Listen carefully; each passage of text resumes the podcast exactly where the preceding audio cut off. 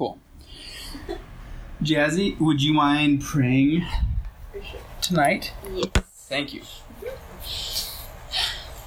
Lord, thank you for tonight, and thank you that uh, the Coleman's uh, and Nancy have opened up their home, as they always do every week, uh, no matter the amount of people, just to come here and be dedicated to um, your word and just knowing you. And thank you that we can know you corporately together um, as a body, Jesus, and each of us bringing individual gifts and uh, walks of life together to um, just yeah just glorify you and come to know you more. So i pray that the word that you have spoken to steve um, would just be poured out through him um, and we would be able to take away from it something we can just live out in our lives and that speaks to us individually god that will just connect us to each other more and most of all to you god. So i pray that you would bless it and give us ears to be aware of what you want to say to us god amen Amen. All right, we are continuing in Acts. We're going to finish chapter 8 tonight, so we can turn there. And if you remember last week, we uh, were following Philip into Samaria, and we met Simon the Samaritan, and they're sort of being dispersed because Saul is like rounding people, Christians up, and arresting them, killing some of them, and so Christians are sort of starting to spread out, disperse, and so that's why Philip went to Samaria, and so he preaches to the Samaritans. A bunch of people get saved, a bunch of people get baptized, and uh, a bunch of people are filled with the Holy Spirit. So that's where we're, we're at, and right after this happens says that they returned to Jerusalem, preaching the gospel in uh, many villages of the Samaritans. That's in verse 25 of Acts chapter 8. So we're going to pick it up right where we left off, which is verse 26. Now an angel of the Lord spoke to Philip, saying, Arise and go toward the south along the road which goes down from Jerusalem to Gaza. This is desert. So he arose and went. I love Philip. His obedience is uh, immediate. We're going to see that some more in his life as we read on. It says, And behold, a man of Ethiopia, a eunuch of great authority under Candace, the queen of the Ethiopians, who had charge of all her treasury, and had come to Jerusalem to worship. So, just from verse 27, we gather a ton of information about this this guy that Philip is about to meet. He's a black guy, Ethiopian. Uh, that's sort of the, one of the more obvious ones. He's a eunuch, which uh, we don't have to get super into unless you guys are really uh, interested and curious about that. But what this really means is that he worked very closely with the royal family. He's a prominent man. He's he's recognized because of his association with this family. He's under the the power of Candace, who is called the Queen of Ethiopia, and he is a powerful man. He's not only prominent, being recognized and being, you know, somebody who like, oh, that's the guy, you know, like, but he's also a powerful man and he's rich because not only is he getting paid a lot by the royal family to have this super important job, but he's also in charge of all of the royal family's money. All of the decisions go through this guy. Also, it says that he went to Jerusalem to worship. So the Bible would call this guy a proselyte, meaning he is not Jewish, but he is living as a Jew. He is he has been well uh, maybe not circumcised because of his situation, but he is he is living the life of a Jewish man. He's going to Jerusalem to uh, celebrate some big feast and to worship there.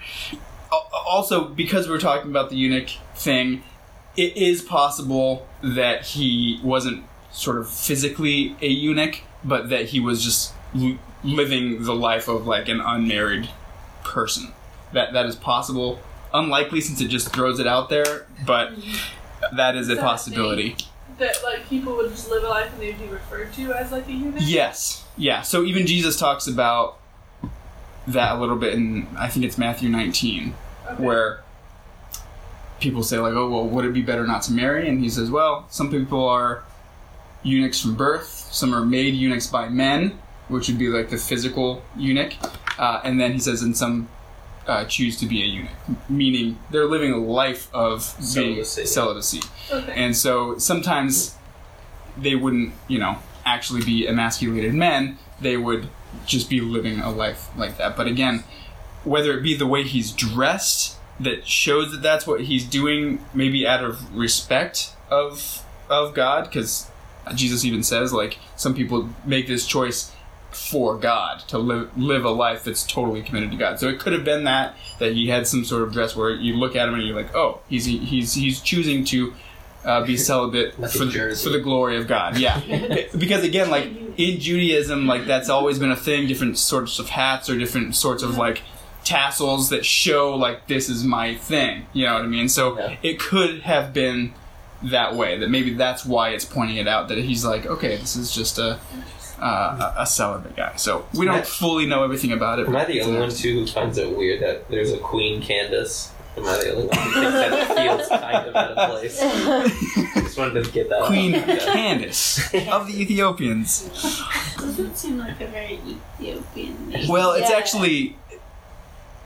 We, that's a little off topic, but it's actually like Kondok or something like that. And this is like the Latinized version of it. That they just sort of like. There's there's some weird words in the Bible that, that it went from like Greek to then Latin and then to, to English, and so they were like, let's just keep the Latin word, and so Yeah. that's why it's it's in there as Candace. It's actually a little bit more. Uh, Old timey sounding. yeah, yeah, a little Ethiopian sounding as well. Yeah, like Kondok or something like that. I, I don't know. I don't know what Ethiopian sounds like to be honest with you. Um, Just a hissing. the uh, the seventh thing that we know about this guy that we're about to learn in verse 28 is that he has access to scripture and i can still sort of like see the picture in my my children's bible when i was growing up of like philip coming up on this guy who's sitting alone in his chariot with his bible and it's like mm, I'm reading it. yeah. Not a lot of people had access. Not everybody had a Bible. Not everybody had access to the scriptures. But this guy, again, because he's a prominent and powerful and and rich man, he. He had a copy of at least Isaiah. Uh, he would have a scroll or some sort of papyrus or skin or something that had the scripture on it. So that's a that's an interesting thing. That that's another like deeper level of this guy's commitment to his religion is that he actually had scripture and he's he's reading it. So uh, in verse 28 as we continue, he was returning from Jerusalem where he went to worship, right? He was returning and sitting in his chariot, he was reading Isaiah the prophet. Then the Spirit said to Philip, and before we get to what the Spirit said to Philip, I want to take a, a second to point out that there is a difference between an angel of the Lord speaking to you or speaking to Philip and the Holy Spirit speaking to Philip. So if you see in verse 26, an angel of the Lord spoke to Philip, right? An angel comes to him, whether it be in a dream or whatever it is, and says, Go to this road, this desert road on the way to Gaza, and do this thing. So then he goes and he sees this guy, and the Spirit prompts him to approach this guy. And so, reason I want to pause on that is a big question is always asked like what does the spirit sound like and i've had friends who were in the church who then sort of left the church and one of their complaints was like well everybody's always talking about like god told me to do this or god told me that. And it's like what does that even mean? What does it sound like? I've never heard it. And so they have not really experienced the Holy Spirit speaking to them or speaking through them or moving in them, and they don't really understand it when people are just throw it out like, and the Spirit said this to me, and it's like, well, what? Wait, hang on, what does that mean? And they felt, I think, embarrassed to ask that question until they left, and then they threw it at their like, you guys are all liars. God's not really speaking to you because I've never experienced that. So I want to pause on that and say, the Holy Spirit speaking to you, what does He sound like? Well, it's a little different Uh, some people do hear sort of an audible voice, maybe not audible, like I can pinpoint exactly that voice. I, I'll never forget the way it sounds, but it's like you hear it, kind of. And I've told a couple of stories about that where I'll be in a church service or I'll be somewhere and God will put a specific phrase sort of audibly, but not really, like, but a specific, like, even cadence and phrase, like, say this to that person. It's weird, and I don't really know how to explain it, but it's like not from me, and normally it's like, I don't wanna I don't wanna do that. Uh, so I know it's like not from me. I'm not like conjuring up this thing. It's like totally outside myself. Most of the time, it's something that the Bible would call a still small voice. So it's something that you sort of feel like I should do that. And again, sometimes it's like I don't want to do that, but like I I know that the Spirit wants me to do that. It's sort of a prompting, and you're sort of heading that direction because you're feeling the Spirit pull you in that direction. And what I will say is like as you start to listen to that voice, to that prompting of the Holy Spirit, mm-hmm. it gets more obvious that the Spirit is speaking to you. You sort of sort of start to recognize what the spirit sounds like not really in like to the ear but like to the feeling. For instance like also i've had dreams where when i first started having dreams from the holy spirit i didn't really know like what is this? Like is this from me? Is this from god? Is this from a demon like what is going on. And so it's really important to as you're sort of learning how the spirit speaks to you is seek wise counsel. Uh, a, a christian leader that you trust very much go to them and say hey here's what i heard or felt or dreamt or whatever and have them guide you through that. And, and that's what i did when i was younger and i would have a dream and i would go to my pastor and say hey i don't know what this is. And sometimes he would say i can't tell you because it's for me. Sometimes he would like give an interpretation but but there have been multiple times where pastor dave has said i'm going to be sort of a second voice on this. I'm going to i'm going to testify that this is from god. And so that christian leadership saying like okay it's good. This is okay is important especially as you're learning what that's like. So now when i have a, a, a dream from the spirit i recognize it a little bit more there's a different feeling to it there's a different sound to it and now when I have those dreams, I like recognize like, oh, okay, this one's different. This feels like that the, the other ones in my past, and so you can recognize how the spirit is sort of speaking to you. So as you start to obey, as you start to respond to those promptings, you sort of start to recognize the spirit and how he speaks to you a little clearer. So a little bit of a detour there, but I think it's important to pause and see that there is a difference between an angel sort of bringing you a message from God and the Spirit being in you, speaking to you, speaking through you, and and how that works. And we can talk about that more some other time. But as we continue on here in verse 29, he's it says that then the Spirit said to Philip, "Go near and overtake this chariot," which sounds very sort of aggressive. Uh, some of the newer translations will say, "Go and join this chariot," and, it's it's not so much like go overtake it, you know. And I, I laugh like when I'm driving in a different country. Sometimes I'll see a sign that says like no overtaking, like approaching cars, and it's like whoa. Again, sounds like aggressive. It just means like passing. You know, in in I think that's Canada that has those signs, or maybe Germany. But I remember seeing those signs and being like, "Oh, don't overtake that car; it's illegal here." Uh, but anyway, the other thing is that again, unlike my sort of child's Bible, where there's a picture of this guy sitting alone in his chariot. Again, a prominent, powerful dude. He is likely being pulled by people in a chariot that's moving, and so this sort of implies that hey, you need to catch up to this chariot, and and you need to to you know overtake it by, by like running up on it because they're probably moving. And it's interesting too that this Ethiopian guy's reading aloud. That it wasn't really a, as much of a thing back then. He's probably reading to the people who are are pulling him on the chariot to his servants. So that's another sort of interesting side note. But he's uh, reading Isaiah. The Spirit prompts Philip to go to the chariot, and it says, "So Philip ran to him," which again, the immediate obedience of Philip is something I love about him. He ran to him and heard him reading the prophet Isaiah and said to him, Do you understand what you're reading? And he said, How can I understand unless someone guides me? And he asked Philip to come up and sit with him. A couple of things. Again, looking at Philip as the example, when the Spirit prompts you to do something, do you run to do it? Do you do it immediately? Do you do it as quickly as possible? We should definitely learn from Philip Philip's example. He doesn't hesitate. He doesn't say, "Oh, but you know those dudes look tough," or you know, "There's a lot of them," or he is like this powerful guy. I'm not just to run up on his chariot. You know, he just says, all right, and he takes off running. And he just does what the Spirit tells him to do immediately. He runs to do it. So that's something we should pull from this that we should sort of try and be like Philip. Another thing about these verses, the guy says, How can I know unless somebody guides me? Now, last week I mentioned the new covenant.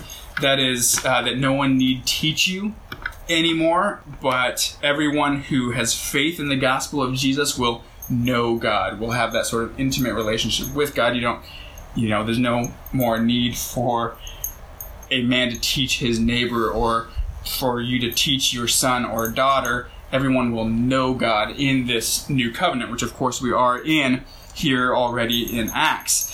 So here we see a man saying, well, how can I know unless you, my neighbor, teaches me? So he's asking his neighbor to teach him. So what do we do with this? What do we do in that situation? Do we sort of pedantically say, well, if you were actually a believer, then you wouldn't have to have me teach you, and just leave it at that? Of course, we don't do that. Somebody's asking to learn more about the Bible, and Romans 10 says, faith comes by hearing, and hearing by the word of the Lord, which we're going to sort of unpack that a little bit later but the Bible also says in Proverbs, it says, Those who seek me, God says this, those who seek me diligently will find me.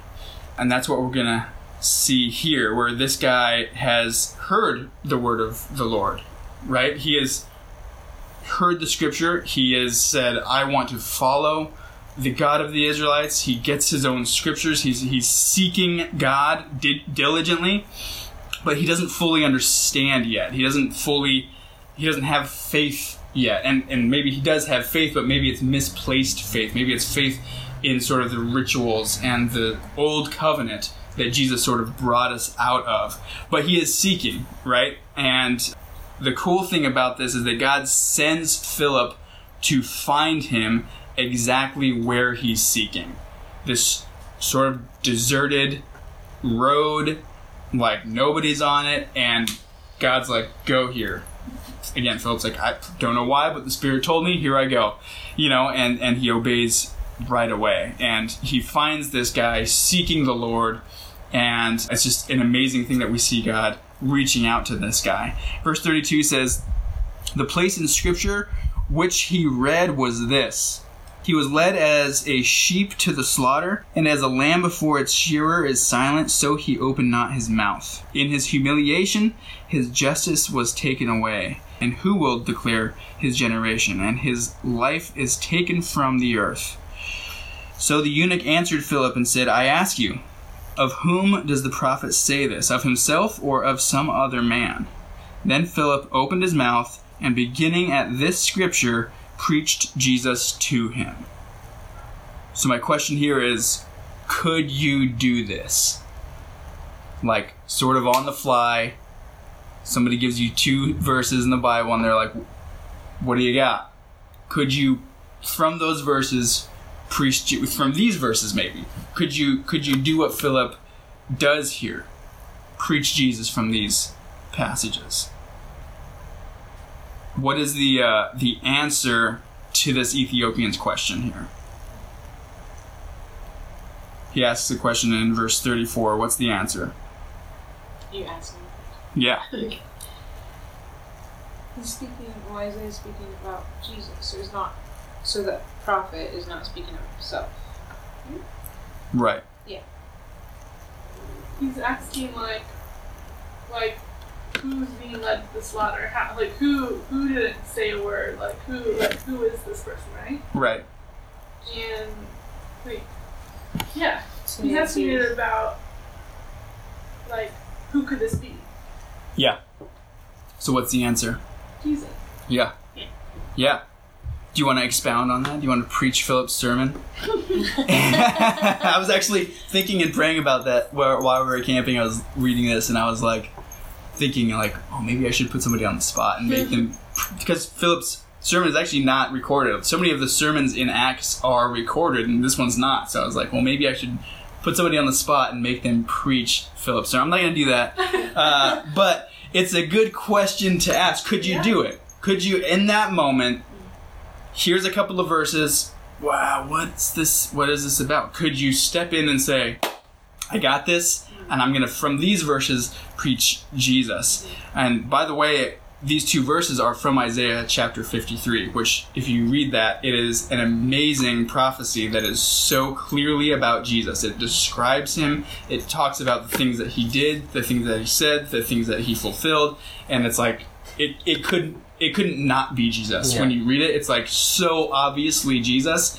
And so it's cool to see these two verses and know that Philip basically just read probably Isaiah 52 and 53 or maybe more, but like it's Jesus. It's Jesus. It's so clearly and obviously Jesus. And that's what I love about that chapter. Chapter 53 to me is sort of the pinnacle of Isaiah or maybe even the whole Old Testament because the critics, as I've said before, will say of Isaiah, Isaiah that there had to be three Isaiahs because his prophecies of things that happened historically are so accurate that they had to have been written after the case. Well, what they can't account for is we have records of the book of Isaiah that predate Jesus by, I think, 300 years. And Isaiah is included completely in that. And this was written what Isaiah wrote in chapter 53 is 700 years before Jesus was born. He writes this amazing prophecy that is fulfilled in the life of Jesus. So you could just look at those passages, read that chapter, and you could easily preach Jesus starting with these verses as Philip did. And 2 Timothy 4 says that we need to be ready in season and out of season, right? That we need to always be ready to, especially if somebody asks us, like to be able to, to preach, to exhort, to encourage, to sometimes warn, uh, but but always be ready in season and out of season. And we see that Philip is here. If we continue in verse 36, it says, Now as they went down, uh, down the road, they came to some water, and the eunuch said, See, here is water. What hinders me from being baptized? Four cool things about this is that he doesn't demand it. He is a prominent, powerful dude who is used to telling people what to do. And he can snap his fingers and anything he wants will come to him. And if they don't have it, they will find it. Like, that's the kind of guy this is. But he doesn't say, Baptize me, Philip. He is, number two, he's in submission to his preacher. And even though he's a man of power, he is showing submission to the guy who's teaching him about Jesus. And not only that, he's even more importantly in submission to God. And and that's why he's in su- submission to his preacher because he recognizes this guy is leading me to to more knowledge of my God. Like I need to be in submission to him because he is in submission to God. Right? Again, that that sort of hierarchy there. And number three, there is something in modern Judaism called mikvah that is has always sort of been a tradition, but this guy being learned in the ways of the Jews, like he would have known that, and and a lot of people don't realize this, but even John the Baptist, like what mikvah is, is it's a ritual cleaning or cleansing. It's exactly like baptism. You go into a lake or a river and you dip in a certain way, and it's like it's it's literally the same exact thing as baptism. So the thing that John was doing wasn't necessarily new, but it was new because he was doing it in such a like huge amounts of people saying you guys are misstepping like repent of your sins and be baptized go through this ritual cl- cleansing showing that you are not right with god and become right with god that's what john was doing so some people will say, yeah, Philip told him about baptism. That's very possible, but it's also not something that this guy would have been new to. Like when you enter into Judaism, like that's one of the things you do. You do this ritual cleansing, and it shows like I. It, it's sort of a picture of what's happening internally, and that's what continues in baptism now. Number four, uh, the first thing you do when you believe in the new covenant the first thing that happens when you have faith in Jesus is that you are cleansed from all your sin. You are sort of stepping under that payment that Jesus paid on the cross, and all of your sins are completely forgiven. You're made white as snow. So the first thing you do after that is you show it. That's what baptism is. It's a, it's a public declaration of your inward change. I have been cleansed, and now I'm going to show that publicly. I'm going to sort of declare it by doing this baptism thing. So he gets off of his high seat of his chariot. He goes down in the water with this sort of dirty, scruffy looking disciple of Jesus, and he's baptized in front of all of his servants, showing that he's in submission to his preacher because his preacher's in submission to God, and they're both worshiping God together through this sort of visual of what has taken place inside him. And in verse 37, then Philip said, If you believe with all your heart, you may. So he, he sort of asks, like, what is hindering me? Am, am, uh, can I get baptized? And he says, if you believe with all your heart, you may. And he answered and said, I believe that Jesus Christ is the Son of God. So what is the prerequisite for baptism? Faith. Yeah, it's faith. And baptism is step two. Like, immediately, you are ready to get baptized. And I uh, was talking to Lauren recently, and she wasn't there, but somebody she knows prayed with the guy to receive the Lord, and Lauren was like, "Awesome! Like, let's get him baptized. Like, the ocean's right there. Let's do this thing." And they were like, "Ah, let's get him into a church first. That's not necessary. Like here, Philip, he sees the opportunity. This guy wants to make that declaration right away. Like, why delay? Like, hey, look, here's water. By the grace of God, can I get baptized? Yes, you can get baptized. And it's interesting that some of the things that happen within the church, we are supposed to be in submission to our leaders and make sure that they are doing the laying on of hands, they are the ones sending people out. But here we see that you and I, when we pray with somebody, we are totally allowed to baptize them right then and there, first opportunity you can. That is sort of a calling that Jesus even said, like, go ye therefore into all the earth, preach the gospel, baptize. You know, like that's part of the Great Commission is to to baptize people as they become saved. Verse 38. So he commanded the chariot to stand still, and both Philip and the eunuch went down to the water, and he baptized him. Now, when he came up out of the water, the Spirit of the Lord caught Philip away, so that the eunuch saw him no more, and he went on his way rejoicing. We have talked about this earlier in Acts, and it happens sometimes throughout the scriptures. Uh, call it beaming, call it apparition, call it whatever you want, but the Spirit just poof disappears Philip.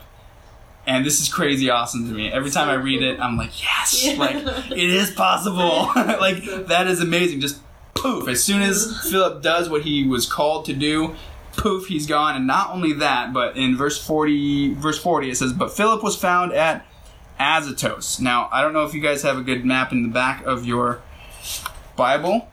You can check, but I'll hold up mine. So here, you might be able to see, you might not.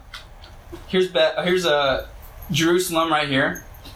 Here's Gaza, right? So that path, that desert road, is in this area here, right there.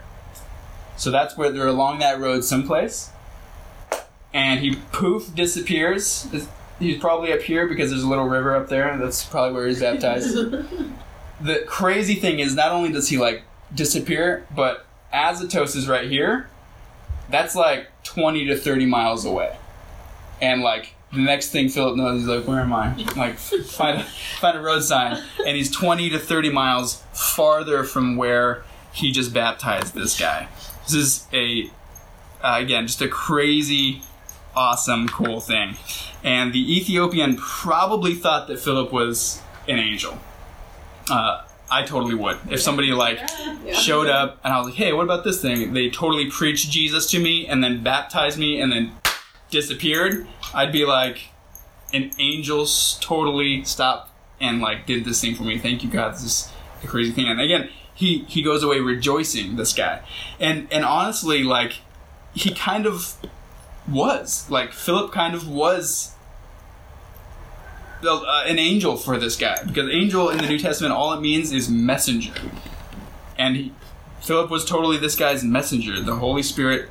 Uh, or an angel sends him to him, and then once he sees him, the Holy Spirit prompts him to speak to him. He is totally sent as a messenger to this guy. So he sort of was this guy's sort of personal angel messenger. Obviously and i know that there are like actual angels. There is a spirit world and that exists but i'm just saying like it is sort of cool that this guy showed up and sort of acted as an angel for this guy by the power of the holy spirit. Why do you think God poofed him away? we uh, will read this and that might answer your question. We're going to finish verse 40 it says and passing through that is passing through azotus which is where he found himself he preached. So i think that's why. I think that he poofed away because god had some more people that philip need, needed to, to spread the gospel to. He preached in all the cities till he came to caesarea. So that is crazy because caesarea is a long way from azotus. if you look at this map right here he poofed from here to there.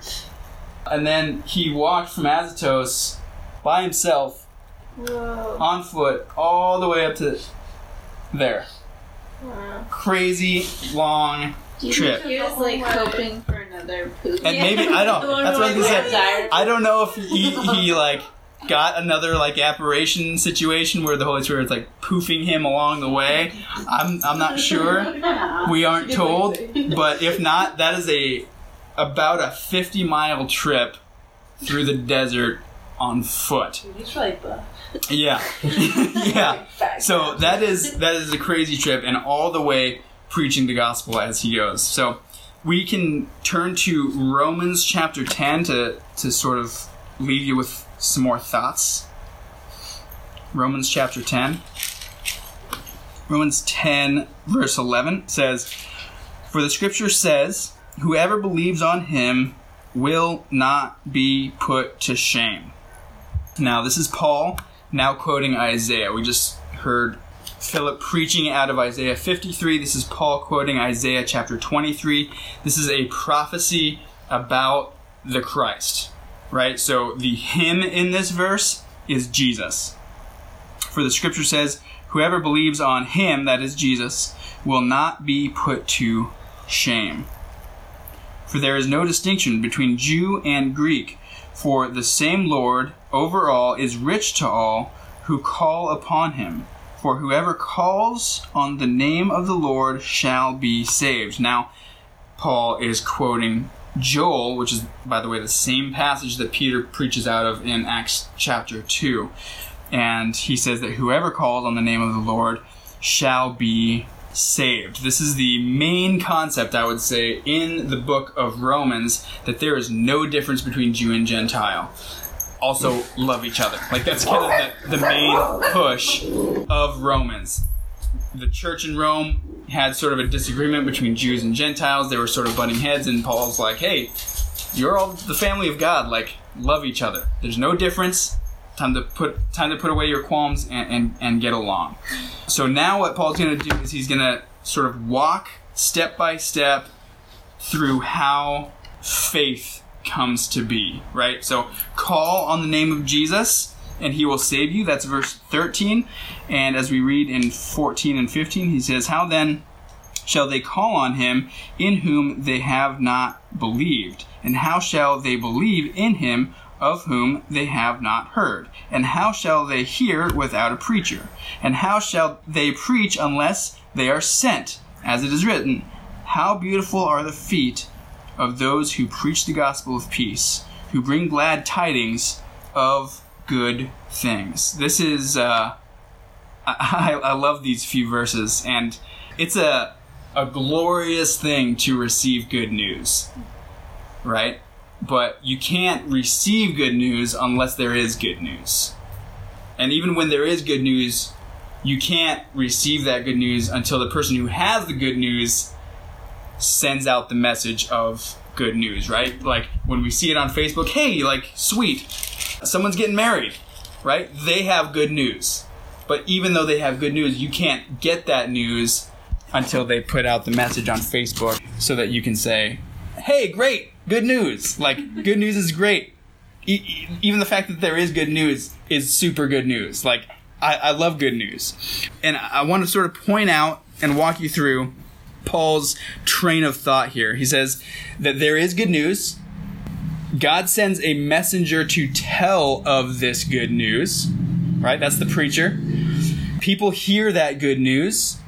People believe that good news. And then those who believe call on him who sent the good news, right? And those who call are saved. Like that's the train of thought as you like sort of work backwards through those verses. But he says in verse 16, they have not all obeyed the gospel, which just means the good news. They, they've not all obeyed the good news. For Isaiah says, Lord, who has believed our report? So some hear the good news, but they don't believe it. They don't call on the sender of the good news, and therefore they're not saved. Verse 17 So then, faith comes by hearing, and hearing by the word of God. I quoted that verse earlier. God sends his good news, and those who believe it call back to him, and that's how you're saved. Pretty simple concept. That's obviously what Paul just said. And I got some good news a few years back. I got a, a letter in the mail, and it was about a lawsuit for a place that I used to work. And I opened it up, and it said this company ripped a lot of people off, and they weren't paying people for the hours that they worked. And somebody sued, and I, I knew that this was happened. They did that to me, except for I was keeping track of my hours in a notebook, and I went to them and said, "Hey, I worked this many hours. You paid me this much. It doesn't add up." So they sort of stopped doing that to me as far as I knew. So I knew that that was true. So the good news was sign this piece of paper, mail it back, and we will send you some money. That is good news. I was I was happy to hear this news. Uh, sort of a shady company, and to get compensated for some time lost there would be a great thing. So I did it. I, I signed the thing. I put it in the mail, sent it off, and I a few weeks later got a check for I don't remember it was over hundred dollars. I want to say 125, 150 bucks, which is like yeah, awesome. Like it's a hundred, especially in the time Annie and I were stupid broke kids that had been married and she was in her senior year of college. So 150 bucks goes a long way, buys a lot of ramen noodles. So that's uh we we were definitely happy about that. But if I did not obey that good news, right? If I did not obey what the letter said, then my account would not have been credited, which is sort of the language that the Bible uses for what Jesus did for us, right? He, he credits our account with righteousness, right? He doesn't impute our sin, but rather he credits our account uh, with righteousness. But there is an obeying that needs to happen. Coincidentally, James worked at the same company as I did. He got the same letter. He chose not to obey the letter, and he did not have his account credited. Not saying that James isn't saved, but I'm just saying he did not obey the good news. So my, my point in saying that is that when we preach the good news, it's important for us to tell people that it's not just like great news, like someone's getting married. Wow, that is great news. I like that news. This is a good news that requires some obedience. And that's how we need to do it. So when we preach the good news, do we tell people that they also need to obey it? Again, that's in verse 16 of Romans 10. Not all obeyed the gospel, not all obeyed the good news. Philip, he did this. He, he preached the gospel, and, and we've seen Peter do it too. When he re- last week, when he rebuked Simon, he didn't just say, Go to hell. He says, You're on your way to hell, but repent, right? Right? That's the good news. Like, you're on your path to hell and you're a sinner, is that good news or bad news? That's bad news. Unless you include repent and be saved, then that's what makes it good news. So, wrapped within the good news, wrapped within the gospel, there's a lot of bad news. Like, there's a lot of bad stuff that had to happen for us to receive the gospel of Jesus Christ. There's a lot of pain that he had to go through for our sakes. So, wrapped within the good news is some bad news that we got to include as well. Finally, uh, Philip had beautiful feet. uh, verse 15, Paul actually here quotes Isaiah 52, which is, again, he's talking about the coming of the Christ, and then he starts talking about Jesus, and he leads right into 53, and it's just a crazy awesome couple of verses that we need to get to know right? Get to know it personally so that when we are asked or when when somebody asks us anything about jesus we can sort of preach from those passages. We need to to to know them well. But in verse 15 he quotes isaiah 52 here. He says how beautiful are the feet of those who preach the gospel of peace who bring glad tidings of good things. So philip goes around. Everywhere he goes he's preaching the gospel. So according to this verse his feet are beautiful. And uh, in that time, beautiful feet was somewhat of an oxymoron. Like, that's something that didn't really exist back then. People walked everywhere. Philip was walking, as we already talked about, 50 miles by himself through the desert with open toed. well, maybe he was getting poofed along, but he, in any case, people walked a lot. People's feet were gnarly. Like they had crazy Donkey calluses. Like you can't. Yeah, like crazy leather donkey feet. They had dirt, mud, dung. Like you would have to sort of wade through the the horse and donkey dung when you walk through a town.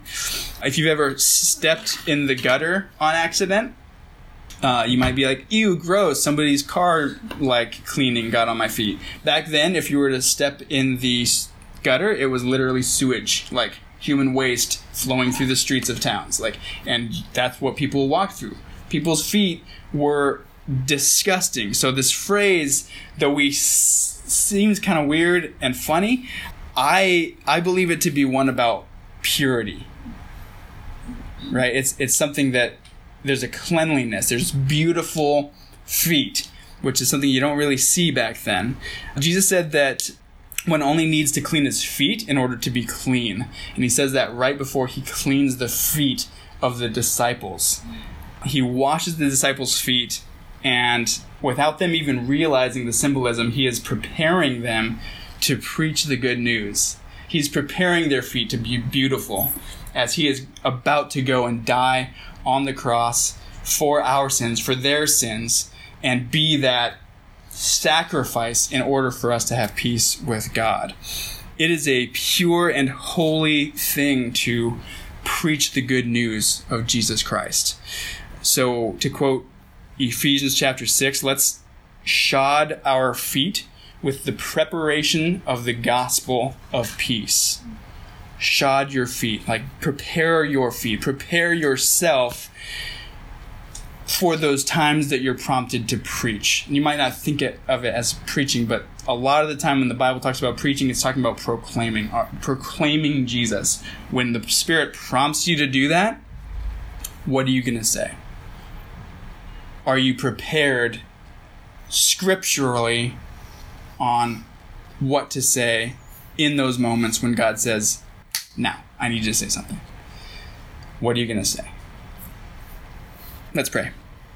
Oh, dear God, I just want to thank you so much for Jesus and everything that he did for us and continues to do for us. God, I pray that you will help us to prepare, um, to, to shod our feet with the preparation of the gospel of peace. God, I pray that we will know our Bibles, that we will have passages sort of under our belt so that if we're asked about them, we can we can tell people of the hope that we have because of Jesus, God.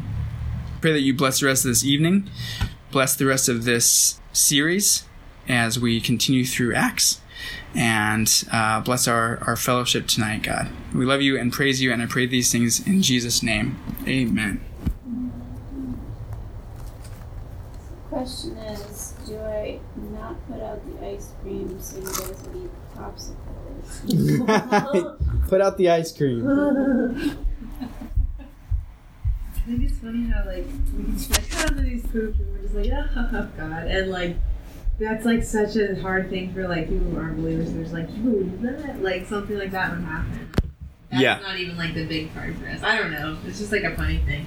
Yeah, and I've heard some crazy stories of people who were like, that was an angel. And even me, like, I remember driving across a lot of the East Coast with my mom.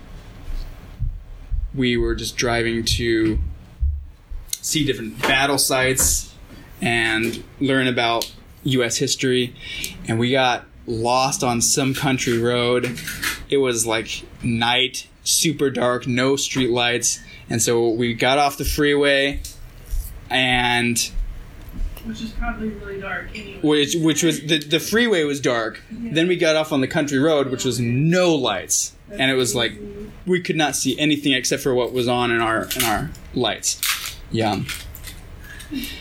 Uh, and out of nowhere, we didn't see a car, we didn't see anything, but this guy sort of knocks on our window, and we're like, "Oh shoot!" No. And so my mom sort of like cracks the window, and he's like, "Y'all lost?" like, and we're like, "Oh yeah, well, we're looking for highway whatever. Like we're trying to turn off and go to this town." He's like, "Oh okay, well you just go on over here and turn left at the cow and like or whatever the directions were, some crazy landmark directions." Uh, but they turned out to be like super clear and and and we ended up getting back on the track and and as soon as he walked away we're like uh, of course like i said you couldn't see anything so once he walked out of the light of the car it's like he's gone. He's totally gone. yeah. Poof. And and my mom and i actually said like man i wonder if that was an angel. Because where did that dude come from? Mm-hmm. Like what's he doing out here? Like you were stopped. we stopped to look at the map but we were like still like where are we? So tricky. yeah. Oh my and there's stories like that where people just show up random places Yeah, and right. Val has told that story of the woman singing that hymn in the in the airport bathroom and she came out and like gave Val this like word of encouragement. And Val's like wow like that's so crazy. And right after she processes it, processes it for like a second she follows the woman out the bathroom door and she's nowhere to be found. And she's like big black woman wearing a white suit you know like hard to miss. And she is gone. And she's like that had to be an angel and maybe it was a person who was poofed away maybe it was an angel from heaven we we don't know but i think it's quite easy to to to I mean, it would be cool to actually be the person that was poofed away. I've never. Oh, yeah. Maybe like looking back at them, they're all confused.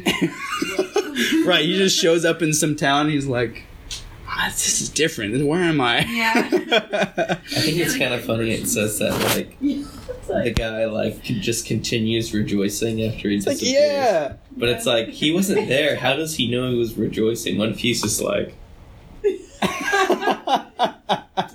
felt it. like, did I just imagine all this? Yeah. Like, yeah. And I I. I, actually thought about that as I was studying for this. And again, Luke is writing this, and he is. Uh, Maybe he found the eunuch. that's what I'm thinking. I think he must have. I like I really think he must have because Luke writes as a historian, and other historians trying to disprove him say that later. Like he is a historian of the first rank. So I'm thinking Luke maybe found this guy and interviewed him and said like, "How'd it go down?" This Or- is my theory. Yeah, I know my theory. I do. I totally want to hear your theory. you you guys can get ice cream. ice cream brings out theories. But I think that he got poofed away because this guy was like a very important, prominent figure.